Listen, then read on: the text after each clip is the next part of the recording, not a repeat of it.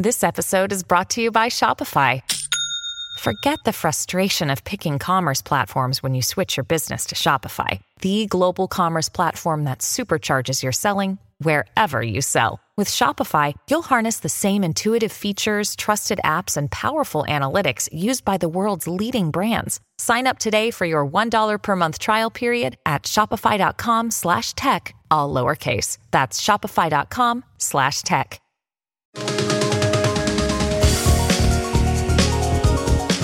President Joe Biden and Democrats in Congress have been sparring over whether to pass a $1.2 trillion package that targets everything from roads to electrical grids. This also leaves hanging a potential fix to a huge problem in America the digital divide. I'm Roger Cheng, and this is your Daily Charge. With me to talk about this is our CNET reporter covering all things DC, Maggie Reardon. Welcome, Maggie. Thanks for having me. So, before we get into the digital divide, can you give us an update on what's in this $1.2 trillion infrastructure bill. Yes. So, uh, a key part of this um, bill is uh, about $65 billion that's going to go toward broadband. And that's, you know, really important because this is like the biggest pot of money really ever that the federal government has um, earmarked for closing the digital divide. And it could go uh, a really long way in getting everybody in the US connected to broadband. So it's super, super important. And just generally speaking, that 1.2 trillion, because that, that amount you just specified, it's a relatively small sliver of this massive bill. What, what else does that infrastructure bill kind of cover, generally speaking? Well, it's sort of the what we think of as traditional infrastructure, like uh, things for updating roads and bridges and uh, electrical grids and um, you know all of the sort of aging infrastructure in our country that for years has needed investment and hasn't gotten it. And this has really been um, something that republicans and democrats have been talking about for years. And and they all came together and said yeah we need to do something. And what's really great for you know broadband proponents is that broadband is now being thought of as as this really vital and and you know true hard infrastructure that the country needs to invest in. Right. And there but there are some there's some debate over whether or not this will actually go and it, it's kind of stalled at this point. Uh, one of the issues is this separate human infrastructure bill. What is it and and how does that how did it all get tangled up into that original infrastructure bill yeah, yeah. So the Democrats um, and and President Biden, you know, sort of leading the charge, has wanted to, you know, also be investing in some of our social programs. So things like, um, you know, free childcare for parents going back to work, or affordable childcare, maybe not necessarily free. Um, you know, pre-K for all.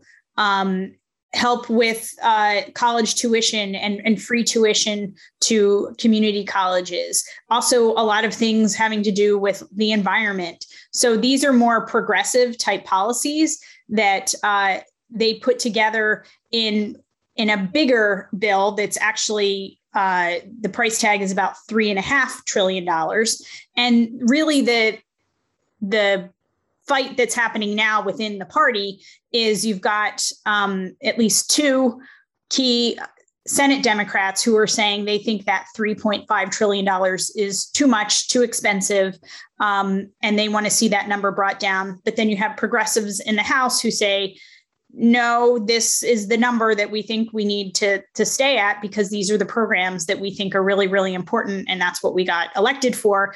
And the way they're tying these together is they're kind of using the the infrastructure package that the Senate has already passed that Republicans will already support, they're using that as kind of leverage, saying, like, look, we're not going to even you know bring this up for a vote. We won't vote for it unless we have this other sort of human infrastructure piece of this and and those policies and programs also um, paid for in legislation.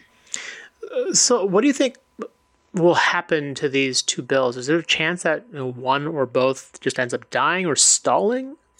Well, what the progressive wing has said is we we will not vote for the infrastructure bill, which we know the Senate has already passed, which we know is very popular and a lot of people support, and they support it as well. They're saying we will not pass that if we don't get something on you know this sort of human infrastructure side of things and so that's kind of where we are i think you know there when you when I talk to to people in DC, they're saying, you know, I think they're going to be able to work out a deal. It's it's messy right now. They're behind closed doors working on it, but um, you know, I think the fear is that the the longer it takes, the further they get from you know that deadline of what they had in September. That maybe uh, maybe they won't get there. And then what happens uh, if this starts to drag out into next year? Will they be able to pass something? And and that's where you know some of the folks I talked to said, you know, it's really hard to pass uh, big spending measures in um, in an election year. And next year in 2022 is uh, midterm elections.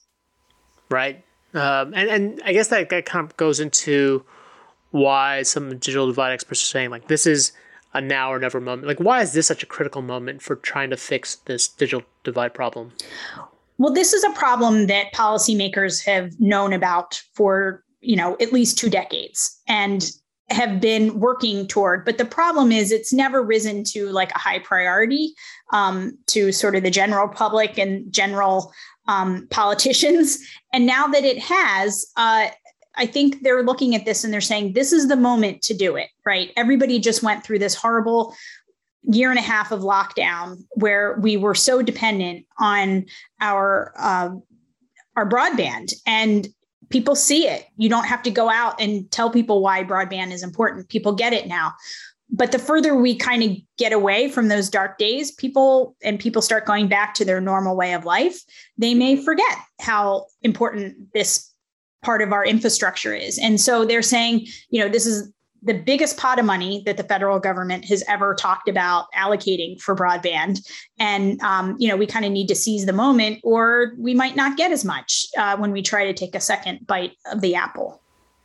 Right. That, that urgency level goes down with time, especially as we start to go back to normal, whatever that looks like.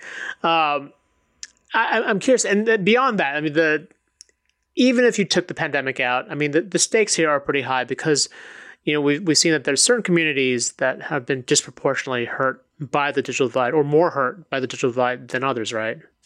Yes. And, you know, and really, if you think about it, it's happening across our society and across our culture, right? There is a widening gap. And I think the digital divide is just sort of one more consequence of that, or or maybe it's even one cause of it, right? I mean, um, there could be definitely an argument to be made that like this digital divide uh, where you have more people of color, more people who are low income, who do not have access, and they they are the ones who really need it to be able to get into the workforce, to be able to get into you know having better healthcare outcomes and so forth. So when you lack that access, um, you know you don't have a lot of opportunities, and and you know I think um, people can debate you know it's i guess a chicken or egg thing. Is that what's causing some of the the divide here in our culture or is that um, a consequence of that? So. Right right. And i imagine it's a little bit of both right? The answer is probably a bit more nuanced than than cause and effect. Um, but uh, so given the stakes um, i'm curious what happens if the infrastructure bill, let's just say worst case scenario that like somehow just doesn't go through. We hit midterms. Like, is there what else? Is there like an alternative solution, or like is that is that just sort of it for the fix for digital divide? Like, is there a chance that a standalone bill, for instance, could get on broadband could get proposed? Yeah, and there are some experts who are saying who who I talked to who are like, look, broadband is so popular and so people know that this is a real need you know politicians on both sides of the aisle.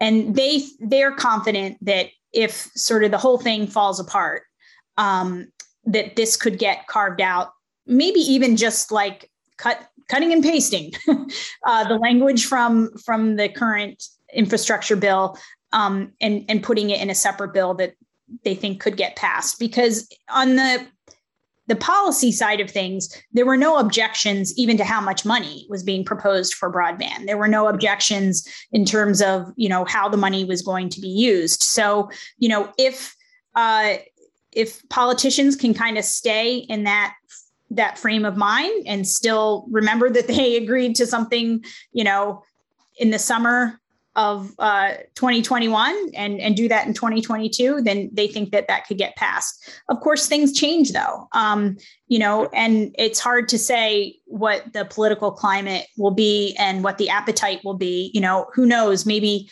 Republicans in uh, the spring and next summer of next year might say, we're not going to do anything. We don't want the Democrats to get a win on anything. Um, but I think the American public really uh, wants to see something being done and uh, would like to see some money. And another thing to keep in mind too, though, is that there was a lot of money doled out during the um, COVID relief funding, and some of that has been put to use for infrastructure and for some of these programs. So I think that is you know helping in terms of being a stopgap but of course that money is going to run out at some point and um, yeah, and I think the public really wants um, wants this to continue because people want access, right? Yeah, yeah, seems pretty simple, but obviously the, the solution is far from that. Maggie, thanks for your time. You can check out our full story on cnet.com. If you have any questions, hit us up on Twitter at the Daily Charge or sign for direct text messages from me by heading to cnet.co slash daily charge. And if you liked what you heard, please rate and subscribe to the podcast. It really helps us out. For the Daily Charge, I'm Roger Cheng. Thanks for listening.